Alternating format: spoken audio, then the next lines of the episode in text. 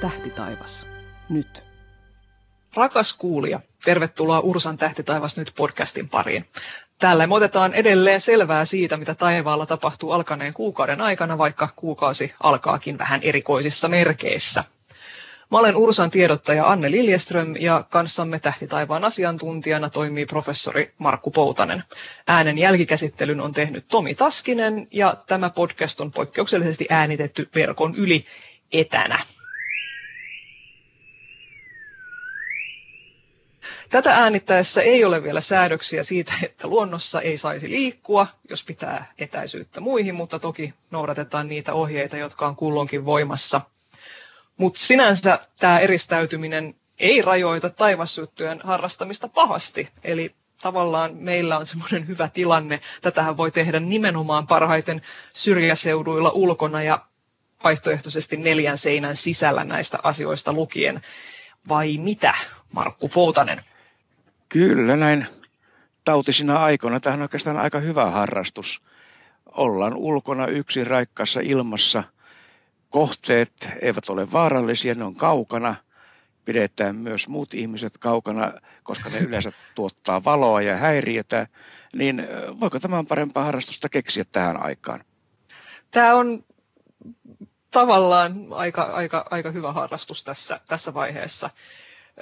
Ja sitä silmällä pitäen mennäänkin katsomaan, mitä huhtikuun taivaalla tapahtuu. Nythän meillä on päivä pitenee niin nopeasti nyt, että tämä on oikeastaan vähän niin kuin viimeisiä aikoja ennen kesää havaita pimeää taivasta. Utsioilla ja Oulussakin koetaan viimeiset pimeät yöt nyt huhtikuussa.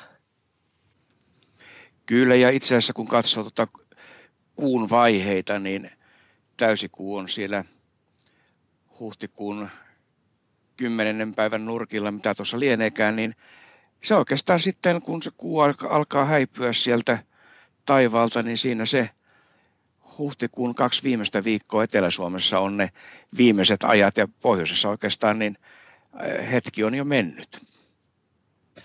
Eli, eli nyt todellakin ollaan menossa kovaa vauhtia kesää kohti. Tuossa piruuttani laskin, että miten paljon se päivä oikeasti pitenee Helsingissä ja Utsjoella auringon noususta auringon laskuun. Helsingissä verrataan ensimmäistä ja viimeistä päivää huhtikuussa, päivä pitenee 2 tuntia 37 minuuttia, mutta Utsjoella peräti 4 tuntia 39 minuuttia. Et nyt todella tulee valossa kauheata vauhtia. Ö, mutta jos nyt sitä tähtitaivasta sitten, missä nyt onkaan ja vielä sieltä yrittää viimeisiä rippeitä ennen kesää havaita, niin miltä se huhtikuinen tähtitaivas näyttää? No ensimmäinen asia tietysti, mikä kiinnittää huomiota, on se, että se näyttää muuttuvan ihan tavattoman nopeasti. Ja se just johtuu siitä, mitä äsken sanoin, että kun nuo illat vaalenee niin äkkiä, niin se tähtitaivas tosiaan siinä vaiheessa, kun pimeää tulee, niin se on ehtinyt kiertyä sitten viikossa jo ikään kuin ihan eri asentoon. Ja nyt tosiaan ne viimeiset kevät-talven tähdistöt sieltä, ne kaikki talven hienot kuviot, nehän on painunut tuonne jo sitten länteen ja lounaiseen taivaanrantaan, mutta siellä on jotakin vielä, eli Otava, jonka useimmat tuntee ison karhun tähdistön osa, niin se on tuolla melkein kohti suoraa pään päällä. Et sitä täytyy kurkkia sinne ylös. Mutta sitten tuolla etelän suunnalla vähän matalammalla löytyy vielä leijona. Leijona on aika kiva, hieno tähdistö siellä, jos sen sieltä bongaa. E, ja sitten erityisesti hyvä mainita nämä matalalla olevat, etelässä olevat tähdistöt, jotka oikeastaan tässä huhtikuun viimeisinä aamuyön pimeinä aikoina, niin ne on semmoisia tähdistöjä, jotka oikeastaan nyt on ainoa aika vuodesta, jolloin ne Suomesta näkee. Koska kun kesä tulee, sitten niitä tähdistöjä ei näe, ja kun syksy tulee, niin ne on siirtynyt niin kauan, kauan sitten tuonne lännen suuntaan, että taas kun pimeä syksyllä tulee, niin niitä ei näy. Eli jos haluaa nähdä tämmöisiä hienoja, ihmeellisiä tähdistöjä, kuten malja, korppi, no jousimies, vaaka, kaikki tämmöiset, jopa vesikäärme, niin nyt on se aika. Nämähän on tällaisia niin kuin just tästä syystä, että niitä ei juuri näe ja ne on nytkin vähän niin kuin, ähm, no on ne nyt ehkä niin kuin puolen yön aikaan aika lailla etelässä niin korppia malja, mutta et niitä ei, ne ei varsinaisesti hyppää sieltä silmille siellä, jos on kirkkaita tähtiä, että nyt jälleen kerran muistuttaisin, että kun meillä Ursassa on tämä hieno mobiililaitteellakin nätisti toimiva tähtikartta, www.ursa.fi kautta tahtikartta sieltä löytyy, niin se voisi olla hyvänä apuna nyt sitten, kun koittaa tunnistaa, tunnistaa näitä vähän harvinaisempia, harvinaisempia tähdistöjä sieltä. Sehän tässä oikeastaan on se hauska puoli, että ne on todella niin himmeitä, että hyvin harvat niitä on koskaan älynneet katsoa sieltä ja, ja löytää. Ja kyllä täytyy myöntää, että enpä tunne niitä tähdistöjä sieltä, että sieltä saattaa joku yksittäinen tähti sitten näkyä, kun menee hyvälle havaintopaikalle, mutta kyllä se todella vaatii pimeän paikan hyvät olosuhteet, että ne siellä näkee. Itse asiassa mä oon joka vuosi varmaan melkein kertonut tämän anekdotin Yrjö Väisälästä, mutta kerrotaan edelleenkin se. Kerron nyt. Kerron tämän saman anekdootin aina. Akateemikko Väisälällä oli hyvä mielipide siitä, että koska havaintosää on kelvollinen ja hyvä. Havaintosää on hyvä silloin, kun korpin jalat näkyvät. Eli tämä korppi, pieni himmeä tähdistö tuolla, joka nyt tässä tosiaan aamuyön, puolen yön aikoihin tuolla matalalla etelässä taivaanrannassa kiiluu. Sieltä lähtee sitä korpin tähdistöstä muutama pieni himmeä tähti sinne alaspäin, eli ikään kuin nämä korpin jalat. Ja jos akateemikko ne näki, niin silloin oli hyvä havaintosää ja voin kuvitella, että ei näitä hyviä havaintosäitä sitten kyllä kovin monena yönä ole ollut, jos, jos tuota tämmöinen vaatimus on ollut. Joo, ja mä luulen kanssa, että akateemikko Väisälä saattoi olla sillä. Hänellä oli harjaantuneet silmät niiden korpin jalkojen katseluun sieltä myöskin. Että ehkä ei, se on ehkä vähän haaste, haasteellinen homma. Joo, sitten tietysti näin, kun tuonne aamujen puolelle mennään, niin tuota näistä tähdistöistä vielä, kun, kun tämä nykyinen tilanne on päällä, niin täytyy muistuttaa tähtiharrastajia siitä, että siellähän on tämmöinen vähän vaarallisen oloinen tähdistö, Pohjan kruunu, eli Corona Borealis. Onneksi se on niin kaukana, että siitä ei, ei meillä ole vaaraa, mutta tämmöinen hyvä, hyvä tunnista. Se näkyy tosin kyllä sitten syksyllä paljon kivemmin tuolla läntisellä taivaalla, kun tulee elokuussa pimeitä, niin se on aika, aika kivan näköinen tämmöinen kaari siellä kuin ruunu, mutta ihan vaan, että kyllä se nyt näkyy tässä aamujen tunteena kevät taivaallakin. Hei, semmoista voisi vielä tässä kerrata, kun me ei tässä kauheasti olla puhuttu nyt linnunradasta tarkemmin, niin vieläkö se siellä taivaalla näkyy ja voisiko sen sieltä havaita, jos olisi oikeasti pimeät olosuhteet? Kyllä se näkyy. Se näkyy oikeastaan koko, koko vuoden ihan, se on vähän eri asennossa eri aikoina vuotta. Ja nyt se vähän, jos katsoo vaikka puolen yön aikaan tähtikarttaa, niin sehän kiemurtelee tuolla vähän niin kuin pohjoisen suunnalla.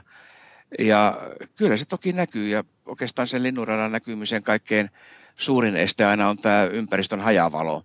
Mutta nyt varsinkin täällä Etelä-Suomessa, kun tuota lunta ei ole juurikaan näkynyt, niin yöt on pimeitä silloin, kun ne on pimeitä ja hyvässä havaintopaikassa, niin kyllä se linnunrata sieltä näkyy. Se toki on sitten syksyllä paljon hienomman näköinen siinä vaiheessa, kun tuo tähtitaivas on kiertynyt niin, että se kulkee tuosta ihan koko taivaankannen poikki, että nyt se ikään kuin vähän ujosti tuolla pohjoisen suunnalla lymyä, mutta kyllä se sieltä löytyy, jos vaan olosuhteet on hyvät. Eli se kulkee nyt lännestä itään ja vähän tuolta pohjoisen kautta tosiaan koukaten, ja jos nyt haluaa koittaa hahmottaa, että missä se oikein menee, niin Kassiopeian tähdistö, joka on tämä tämmöinen tuplaveen muotoinen, mikä aika moni tunnistaa, ja jos Joutsenen löytää, niin Kassiopeia ja Joutsen kulkee linnunradan niin kuin editse tai lomassa, eli niiden avulla voi koittaa vähän hahmottaa, että missä se missä se kotigalaksin vana nyt oikein kulkee. Nyt sitten planeetoista Venus on edelleen, edelleen ilonamme iltataivaalla, mitä Venukselle kuuluu, mitä sille tapahtuu tässä huhtikuussa. Näkyy edelleen komeasti ja korkealla. Se on tuossa nyt kuun alussa vielä niin ehkä noin 40 asteen korkeudella pikkuhiljaa sitten siitä kuun loppua kohti alkaa laskea ja lähestyä auringon suuntaan, mutta kyllä se vielä koko kevään näkyy ja näkyy heti, kun sen verran on hämärä, että se taivaalta löytää. Ja itse asiassa, jos nyt osuu vaan silmiin, niin kyllä se näkyy vaikka aurinko on taivaanrannan yläpuolella, että se on todella kirkasta. Eihän sitä voi olla huomaamatta, kun hämärä laskeutuu ja se loistaa siellä läntisellä taivaalla. Tuossa iltakävelyllä joku päivä sitten katselin ja siinä vaiheessa vielä, kun aurinko oli ihan taivaan rannasta juuri laskenut, niin osui silmiin. Eli suunnilleen tiesin, mistä kohtaa sitä katsoa, niin kyllä se näkyy. Sitten kun meni semmoinen varttitunti eteenpäin, niin kyllä se niin komeasti loisti, että hyvä, ettei varjoa näkynyt sitten, mutta ei olosuhteet vielä ihan tainnut siihen riittää näin kaupunkipaikassa. Aivan. Ja voi sanoa semmoisen tärpin ehkä nyt tässä, että 26.4. iltayön taivaalla Venus ja Kuu on tota, tai no ilta taivaalla on, on tota, hyvinkin lähekkäin, ovat siellä kauniisti vierekkäin taivaalla 26.4. illalla. Miten me on nyt vähän niin kuin jouduttu pärjäämään tuon Venuksen kanssa koko alkuvuosi tässä. Mites Jupiter ja Saturnus, ne on alku aamutaivaalla, mutta matalalla. hyvin matalalla. Matalalla, joo. Matala, joo. Tämä on se ongelma, että Pohjois-Suomeen ei kannata mennä niitä katsomaan, ei, ei näy. Eli Etelä-Suomesta ne näkyy jo hyvin matalalla aamutaivaalla sitten. Ja ne oikeastaan näkyy koko, no sanoa koko loppuvuoden, niin siellä matalalla ja pikkuhiljaa sitten nousee, nousee tuota, aikaisemmin yöllä, mutta ei ne sieltä sen korkeammalle tule. Eli kyllä se Pohjois-Suomi on aika, aika tavalla nyt niin kuin, paitsi jos tämän suhteen Etelä-Suomesta näkee ja nämä lähestyy toisiaan sitten pikkuhiljaa tässä vuoden kuluessa, että ne loppuvuonna sitten on hyvinkin, hyvinkin lähekkäin toisiaan. Se on sillä, sillä tavalla harmi tietysti, että jos ne olisi vähän korkeammalla taivaalla, se olisi aika hienon näköinen pari tämmöinen kaksi kirkasta planeettaa lähekkäin, mutta nyt täytyy tyytyä siihen, mitä saa. Jupiter ja Saturnus, voisitteko vähän nyt suorittaa? tota, hei, mikä, mikä siinä on, kun Jupiter ja Saturnus kuitenkin välillä näkyy korkeallakin? Miksi ne on nyt niin matalalla? Se riippuu ihan siitä, mihin, mihin, missä kohtaa rataissa, missä suunnassa ne näkyy. Ja nyt sattuu olemaan vaan niin, että kun ne on, on tuolla vastapäätä aurinkoa, niin ne tavallaan näkyy ikään kuin samalla tavalla kuin aurinko näkyy sitten e, talvella. Eli ne on siellä, kun ne kulkee kuitenkin tuossa e, eläradan tai ekliptaan tasossa, niin se, missä kohtaa ne sattuu olemaan kyseisenä vuonna, niin silloin ne näkyy joko korkealla tai matalalla. Nyt ne on ikävä kyllä siellä kaukana etelässä ja ne näkyy matalalla. Odotellaan semmoinen kymmenen vuotta, niin näkyy paljon paremmin. Kymmenen vuotta. Pitääkö no. tässä oikeasti, eikö se rupea nyt vähän helpottamaan? Ei tarvi ihan kymmenen vuotta. No ei, ei ihan kymmentä, mutta sanotaan niin, että se koko ajan paranee, mutta kun kymmenen vuotta odottaa, niin alkaa olla oikein, oikein hyvä tilanne. Tämä tai itse asiassa Jupiterin kohdalla taitaa mennä jo melkein ohikin. Joo, tämä kyllä korostaa sitä, miten valtavan kaukana nämä planeetat on ja miten hitaasti ne kiertää sitä omaa rataansa. Että, että jos katsoo Venusta ja Mer- Merkuriusta, niin ne vähän joka vuosi siellä niin kuin, häilyvät aamu- ja iltataivaalla, mutta sitten Jupiter ja Saturnus, niiden syklit on niin hi- paljon hitaampia, että tässä joutuu odottelemaan. Onko meillä kuusta mitään sanottavaa? No eipä oikeastaan. Kuu on kuu. On kuu. Ja luotettava. Luotettava, luotettava, kun vaiheet tulee ja menee niin kuin Almanakka kertoo. Ja tosiaan tässä nyt huhtikuun toisella viikolla, sanotaan sen 6. ja 12. päivän, päivän välisenä aikana, kuu on sitten siellä lähellä täyttä kuuta ja näkyy, näkyy ihan hyvin. Ja sitten tosiaan, kun mennään tuota huhtikuun loppupuolta kohti, niin eh, kuu katoaa sieltä taivaalta. Itse, itse asiassa katoaa aika nopeasti täyden kuun jälkeen, koska sen, se siirtyy etelämässä ja, ja taivaalla matalalle. Eli tavallaan tämän täyden kuun jälkeen niin hyvin nopeasti tapahtuu se, että se kuu, kuu jääkin sinne taivaalle hyvin matalalle ja nousee myöhemmin. Eli se on päinvastainen ilmiö kuin mitä tuossa loppukesästä, jolloin täyden kuun jälkeen se kuu sitten nousee korkeammalle ja korkeammalle ja näkyy sen täyden kuun jälkeen, niin aika, aika kauankin nousee melkein samaan aikaan joka ilta, mutta nyt tässä on juuri täsmälleen päinvastainen ilmiö näin keväällä. Ja se ehkä pikkasen auttaa tämän pimeän taivaan näkemisen, että se kuu häipyy sieltä varsin nopeasti tuon täyden kuun jälkeen häiritsemästä.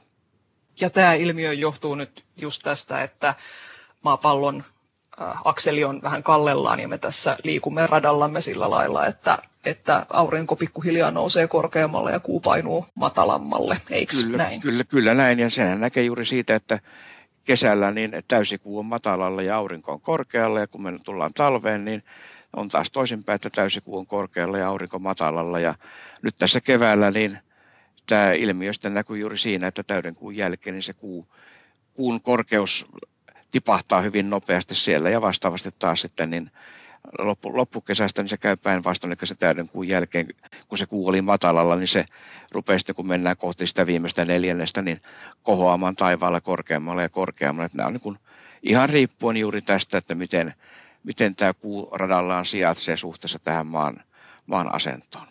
Joo. Kuusta otetaan tämmöinen lievä aasinsilta tai kuun silta, miten vaan. Meteoriparviin niistähän nyt ei tässä keväällä ihan kauheasti näy, eikä nytkään ole mitään kauheita herkkua luvassa. Täältä on lyridit tulossa huhtikuussa. Mennään niihin kohta vähän tarkemmin. Se, se kuun kautta aasinsilta on nyt se, että kuu ei haittaa havaintoja tänä vuonna. Mutta mä ajattelin, että voisi nopeasti kerrata tässä vielä tähdenlentoja ylipäätään, että mitä ne nyt on, mikä se valotuikahdus on, ja, ja kun usein menee sekaisin tällaiset konseptit kuin meteoroidi, meteori ja meteoriitti, niin, niin kerrataan ne nyt taas tässä, että mistä näissä termeissä oikein on kyse. Joo, meteoroidi on se pienen pieni hiekanjyväinen tai vähän isompi kappale, joka kiertää tuolla aurinkoa Voisiko Näin. sanoa, että se on ikään kuin tämmöinen asteroidista, periaatteessa samaa kamaa, mutta ikään kuin määritelmällisesti pienempi? Asteroidista, kometasta irronneita kappaleita, mitä nyt on tällaista soraa, mm. joka pieni kappale, joka kiertää siellä jossain vaiheessa, on isompi kappale, sitä ruvetaan kutsumaan asteroidiksi, tai jos on tämmöinen löyhä, niin kutsutaan kometaksi, että se, eihän se raja mikään selkeä ole. Tämä enemmän tämmöinen sopimuskysymys, että tämmöisiä ihan, ihan pieniä hituisia kutsutaan sitten meteoroidiksi. Ja sitten kun yksi tämmöinen hiekanjyväinen iskeytyy ilmakehään, se kitkan vaikutuksesta siellä kuumenee, palaa poroksi jossain tuolla viimeistään kymmenien kilometrien korkeudella, ellei ole riittävän iso, jolloin puhutaan tulipallosta tai bolidista, joka saattaa sitten tulla jopa maahan saakka osia niistä, ja mitä isompi on, niin sitä todennäköisemmin sieltä jotain tulee. Mutta nämä on tietysti paljon harvinaisempia. Nämä pienet tähdenlennot, ne on ehkä tuommoisia hiekanjyvän kokoisia, antaa niin kuin mielikuvaa sitä suuruusluokasta, mitä ne on, niin eh, ne palaa tosiaan poroksi, ja ne on niitä, mitä useimmin nähdään tämmöisenä pienenä tähdenlentona. Sitten jos todella näkee tämmöisen kirkkaan tulipallon, niin se on sitten isompi ja vielä isompi ne tuottaa sitten näitä meteoriitteja, eli niitä taivaalta pudonneita kappaleita, jotka, joita sitten voi löytää tuolta ja voi mennä vaikka museoon katsomaan. Eli meteoroidi menee avaruudessa, meteori tipahtaa siitä sitten ilmakehän läpi ja meteoriitti mahdollisesti päätyy maan pinnalle. Öö, sanot tuossa, että palaa poroksi. Kaikki, kaikki meteori asiantuntijat aina vetävät pieniä kappaleita nenäänsä, jos puhutaan siitä, että ne palavat siellä poroksi. Niin siis tarkalleen ottaen nehän eivät siis pala poroksi. Se on hyvä tämmöinen niin kuin, yleistajuinen, nopeasti selitetty juttu, mutta se on vähän monimutkaisempi tietysti se itse. Se on, joo, selitys on hirveä. Siinä joo. Se, Joo, ei, ei. Se on aika monimutkainen. Olet, olet, olet täysin oikeassa ja tietysti tämä on aina niin helppo, helppo selittää, että palaa poroksi, koska se antaa tavallaan kuitenkin sen mielikuvan, että eihän sitä mitään jäljelle jää, että se, se, sinne se katoaa. Joo, joo. Oleellisesti Kaa siinä tulee. tosiaan ilmakehän läpi mennessään, niin se kappale siitä hupenee ja, ja tämä tota noin, niin, se aiheuttaa sitten tämän valoväläyksen siinä sitten kulkiessaan, mutta todella suosittelemme, jos tämä tarkka fysiikka kiinnostaa, niin esimerkiksi Ursan meteoriharrastusryhmällä löytyy Ursan wikistä oikein perusteelliset selitykset siitä, että mitä siinä oikeasti tapahtuu. Mutta näillä mennään nyt tässä podcastissa. Nyt siis Lyridit todellakin on nyt tämmöinen ennen kesää viimeinen edes jotenkin nyt mainittava meteoriparvi. Mitäs me siitä tiedämme? Tiedämme, että aktiivisuus on tänä vuonna, tai maksimi on tänä vuonna tuossa 22. päivä. Aamuyöllä. Se on keskiviikko. Se on, taitaa olla keskiviikko. Ja Joo. se on noin viikko ennen viikon jälkeen pyöreästi, milloin niitä parveen kuuluvia meteoreja voi nähdä. Ja ne tulee tuolta jostain Lyyran Herkule, Herkuleksen tähdikuvion suunnasta. Siitähän tämä nimikin tulee. Jos katsoo tähtikarttaa, että miten, miten tämä sijaitsee, niin tämä Lyyran tähdistynyt tähän, tähän aikaan vuodesta, niin se on aamuyöllä kaikkein korkeimmillaan. Ja oikeastaan ne aamuyön viimeiset tunnit on sitten sitä parasta aikaa yrittää näitä katsoa. Eihän tämä oikeastaan niin mikään valtavan aktiivinen parvi ole, että ehkä semmoinen kymmenkunta parveen kuuluvaa tähdenlentoa tunnissa siinä maksimin ympärillä, niin se tarkoittaa sitä, että kyllä siinä useita minuuttia yleensä menee ennen kuin eh, näkee seuraavan, jos niitä kaikkia pystyy nyt näkemäänkään yksillä silmillä, mutta kuitenkin, että selkeästi enemmän kuin tämmöinen keskimääräinen eh, normaali tilanne, jolloin ei tämmöisiä tähte, mitään tähdenlentoparvia ole. Niin, että tällaisia sporadisia, satunnaisia tähdenlentoja voi tulla periaatteessa mistä suunnasta tahansa taivaalta, ja niitäkin voi nähdä jokaisena yönä, jos on vaan riittävän pimeätä ja odottelee siellä riittävän pitkään. Mitäs paljon näitä satunnaisia tähdenlentoja näkyy per tunti? No niitä on muutama per tunti keskimäärin, että ei, ei kovin monta. Että kyllä siinä sanotaan niin, että jos talvipakkasella menee ulos eh, erityisesti varustautumatta olemaan siellä, niin eh, kylmä voi tulla ennen kuin niitä useamman näkee. Mutta tuota, näistä lyrideistä tietysti vielä sen verran, että onhan niissä joskus, tai tässä parvessa on joskus tämmöisiä aktiivisuusmaksimeja, eli niitä näkee paljon enemmän kuin mitä keskimäärin, mutta eh, ei ainakaan tietääkseni tälle vuodelle mitään tämmöistä erityistä maksimia ole ennustettu, mutta, ei ole, joo. Mutta, mutta aina voi toivoa. Joo, todella. Tämä meteoriparvet, niillä on yleensä tämmöinen, tai on tunnist, usein tunnistettu tämmöinen joku emokappale, ja, ja Lyridien tapauksessa on tämmöinen pitkäperiodinen komeetta C kautta 1861 G1 Thatcher, jonka ratakierros kestää 415 vuotta. Ja se kulkee tällaisella eri erittäin soikealla radalla, että se käy auringon lähellä, mutta kaukasimmillaan se käy melkein neljä kertaa niin kaukana kuin Neptunus 110 AUn päässä, eli AU on yksi auringon ja maapallon keskimääräinen etäisyys, eli tosi tosi kaukana.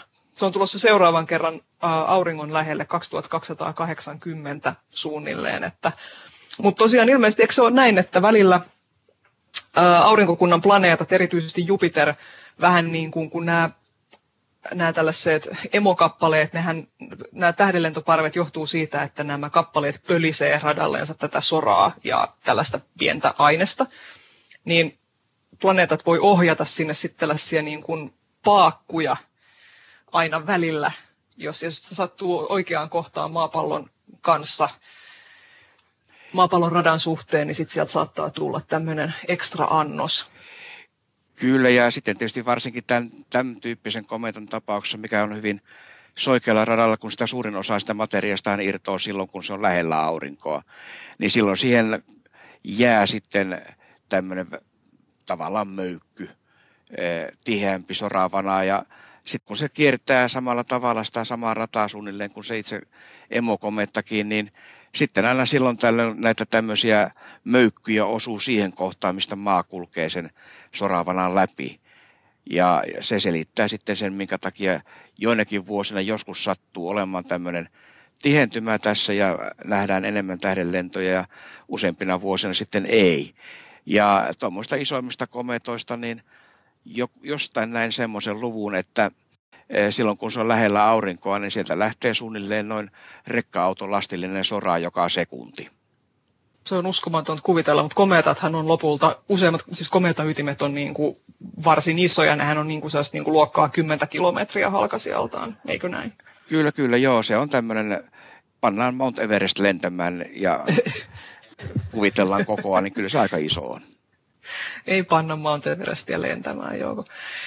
Tota, mutta todella siis näiden meteoriparvien aktiivisuutta ja näitä paakkuja, jotka voisi aiheuttaa tällaista runsaampaa aktiivisuutta, niin niitä tosiaan tutkitaan ja mallinnetaan tietokoneella. Koitetaan arvata vähän, että ei nyt arvata, mutta siis tutkia, että, että milloin niitä paakkuja olisi tulossa. Ja tosiaan tälle vuodelle ei ole nyt odotettavissa ainakaan aktiivisuuden kasvua, mutta ehkä käyt säkä ja tutkimukset ovat olleet väärässä.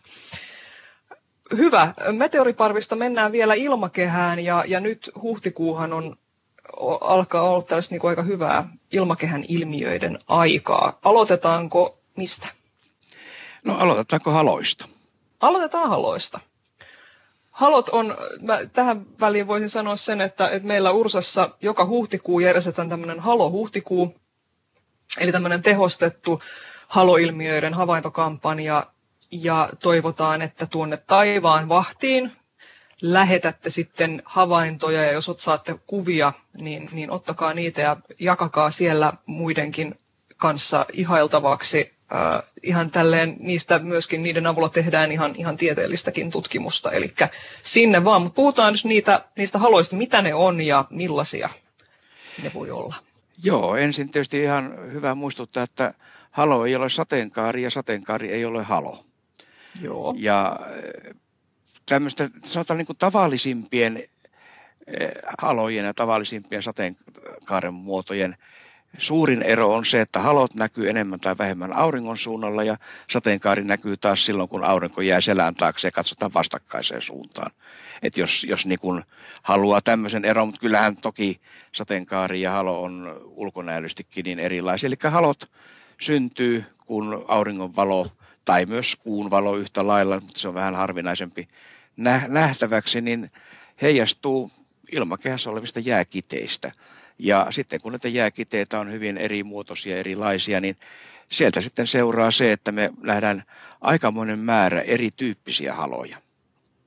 Joo, erilaisia halomuotoja tunnetaan yli 70 ja, ja voi ajatella, että niistä ei vieläkään ole kyllä kaikkia löydetty. Osa on hirveän harvinaisia, mutta kaikkein yleisin halomuoto on niin sanottu 22 asteen rengas, joka on varmaan just se, mikä siellä useimmille silmiin sattuu. Se on semmoinen valea rengas auringon ympärillä, mikä jännästi se ikään kuin renkaan ja renkaan sisällä auringon ympärillä voi, taivas voi näyttää tummemmalta kuin siinä ympärillä. Se voi olla hyvinkin dramaattisen näköinen välillä. Kyllä, ja tämä rengas, se on todella yleinen sillä tavalla, että aina, aina jos on vähän semmoista utua ja yläpilveä ja ohutta töhnää siellä, niin kannattaa katsoa sinne ja kyllä se hyvin usein sieltä näkyy. Se on tietysti halojen näkeminen on siinä mielessä ehkä vähän hankalampaa aina, kun se on, ne on siellä kirkkaan auringon suunnalla, niin sinne ei nyt ihan mielellään sitten katso, että se aurinko on kyllä hyvä aina peittää johonkin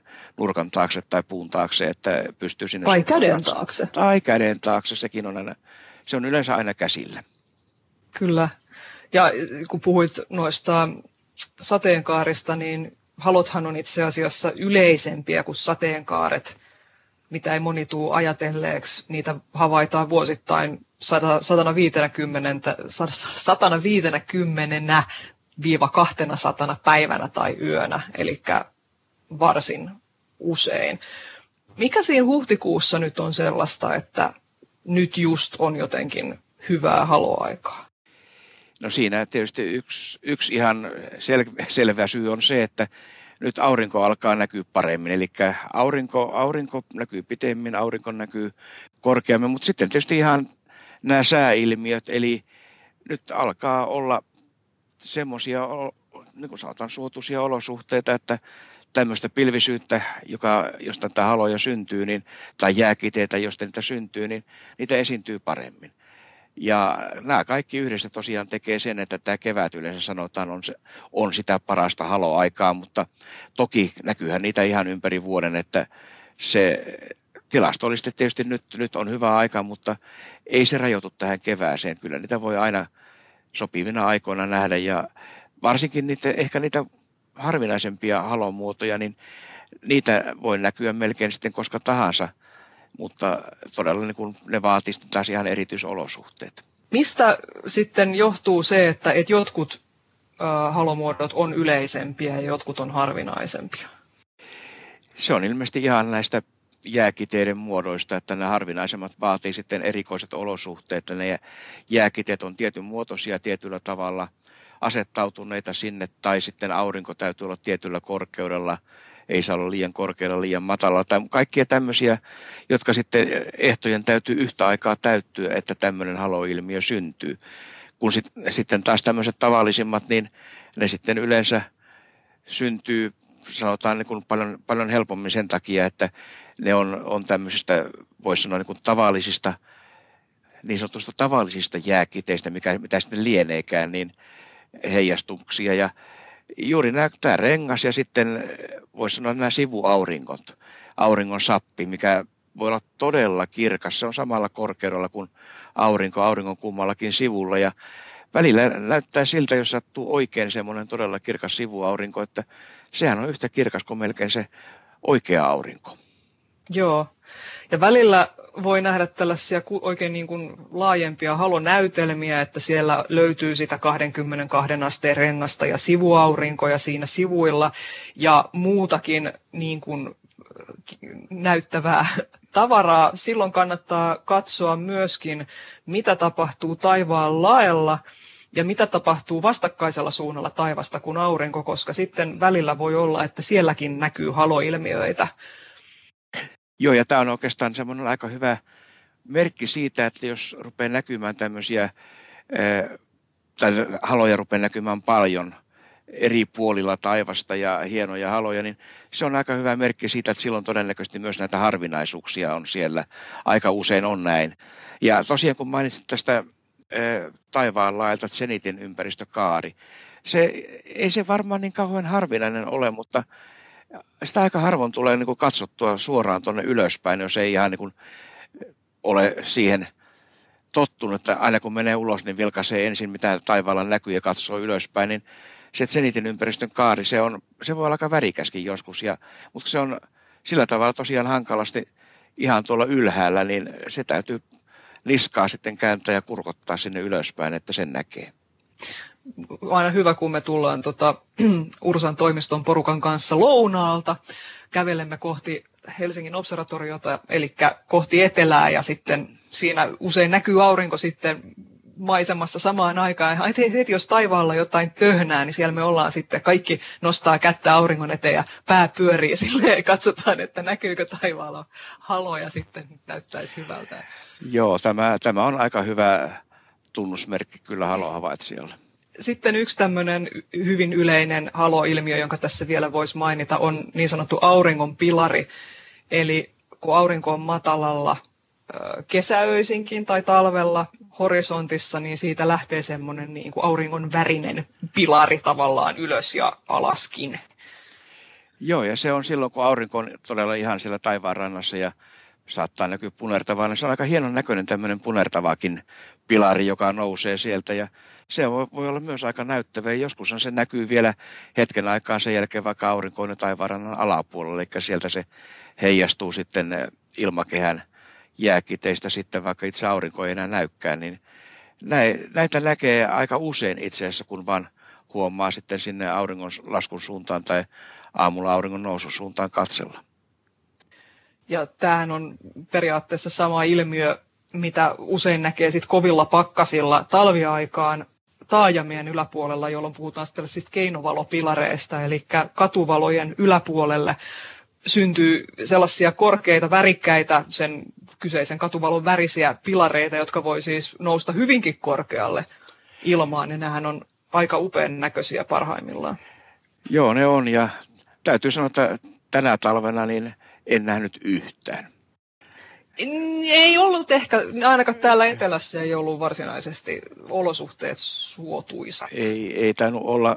Ehkä, ehkä joitakin öitä olisi ollut tai iltoja, jolloin lämpötila oli sen verran pakkasen puolella, että tämmöistä tilannetta olisi voinut syntyä, mutta nyt kun lämpötila sitkeästi pysyy koko talven plussan puolella, niin nämä olosuhteet Etelä-Suomessa ei ollut hyvä. Toki Pohjois-Suomesta, niin kyllähän taivaanvahdissa niitä kuvia oli ihan hienoja kuvia vähän pohjoisempaa. Joo, kyllä muualla on ollut pakkasta ja, ja näkynyt näitäkin.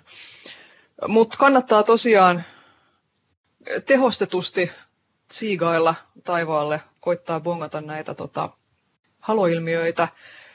Ja näistä taas kato nyt taas tulee tämmöinen hieno aasinsilta ja tämmöinen jonkinlainen taivaan silta. Mennään muihin ilmakehän ilmiöihin, jotka myös näyttävät kehämäisiltä ja liittyvät auringon ympäristöön. Nimittäin huhtikuussa alkaa näkyä myös siitepölykehiä ja ne on taas sitten eri asia kuin halot. Joo, siinä vaiheessa kun tulee näitä siitepölyköhiä, niin tulee myös siitepölykehiä. Eli siitä, siitä pölykausi on alkamassa, tai itse asiassa tainnut jo alkaa. Varmaan tänä Muista, vuonna Muistaakseni joo, tämä Turun aerobiologinen seura on jo antanut ensimmäiset siitepölytiedotteet. Siellähän on aika paljon näitä äh, lähinnä puita, leppä, koivu, mänty, kuusi, jopa kataja, josta tulee, tulee sitten tämä siitepöly, ja kun auringonvalo sitten kulkee siitä läpi, niin se muodostaa sitten kehiä, jotka, ta, jotka no ne vähän näyttää joiltakin haloilta, mutta halojahan ne ei ole, vaan ne on todella siitepölykehiä, kooltaan kyllä yleensä paljon pienempiä, ne näkyy ihan siinä auringon lähellä ja, ja monta kertaa nimenomaan silloin, kun aurinko on matala, sanotaan vaikka jossain mäntymetsän yläpuolella ja tuuli sopivasti pöllyttelee sitä siitepölyä sieltä, niin nämä on semmoisia olosuht- sopivia olosuhteita, missä, missä niitä voi nähdä. Voiko siitepölykehän ulkomuodosta päätellä, että minkälainen kasvi, minkälaisen kasvin siitepöly sen kehän aiheuttaa? Eh, kyllä ainakin jossain määrin ne on, ne on kuitenkin niin sanotaan leppä, koivun, mänty. Ne aiheuttaa ne pikkasen erinäköisen kehän tai kuvion. Ja, ja tuota, sen takia niitä voi kyllä – kyllä sitten niin erottaa toisistaan. Tietysti se, että jos niitä ensimmäisiä kertoja katsoo, niin oikeastaan sillä ei, siinä ei vielä paljon sitä niin kuin huomaa, mutta e, sitten kun niihin perehtyy tarkemmin, niin kyllä siellä, kyllä siellä niin kuin selkeästi näkee sitten, että leppä, leppä tekee jonkinnäköistä omaansa, oman tyyppistänsä ja ja, ja koivu omaansa ja niin edelleen. Tämä johtuu ihan taas nyt siitä, että samalla tavalla kuin ne jääkiteet aiheutti erinäköisiä haloilmiöitä, niin nyt nämä siitepölyhiukkaset on eri muotoisia. Ja riippuen siitä, että minkä muotoisia ne on ja missä, miten korkealla, millä tavalla aurinko paistaa sitten siihen pilveen, niin syntyy vähän erinäköisiä kuvioita. Ne voi olla myös elliptisiä, tämmöisiä soikeita, että ne ei ole välttämättä täysin pyöreitä niin kuin halot yleensä useimmiten on pyöreitä, mutta täällä voi näkyä myös tämmöisiä ja sitten sinne kehien lukumäärä, että kuinka monta ja minkä näköisiä ne on, niin kyllä niistä ainakin pystyy noin jollain tasolla erottamaan sen, että mikä kasvi ja minkä, minkä kasvin siitepöly on aiheuttanut. Eli siitepölystäkin voi saada tällaista iloa sitten itselleen, vaikka nenä vähän vuotaisi muuten. Hyvä. Tämä huhtikuun jakso on nyt kevään viimeinen varsinainen Tähti taivas nyt podcast-jakso, koska nyt tosiaan yöt sillä lailla vaalenevat ja vähän tämä taivas action tästä hiljenee, mutta viime vuoden tapaan me tehdään tämmöinen kesäspesiaali tässä vielä, joka kattaa suunnilleen ä, toukokuusta elokuuhun kestävän ajanjakson. Käydään siinä myöskin Perseidien tähdenlentoparvi läpi ja palataan sitten varsinaiseen ohjelma-aikatauluun syyskuun alussa. Ja siihen asti pysykää terveenä.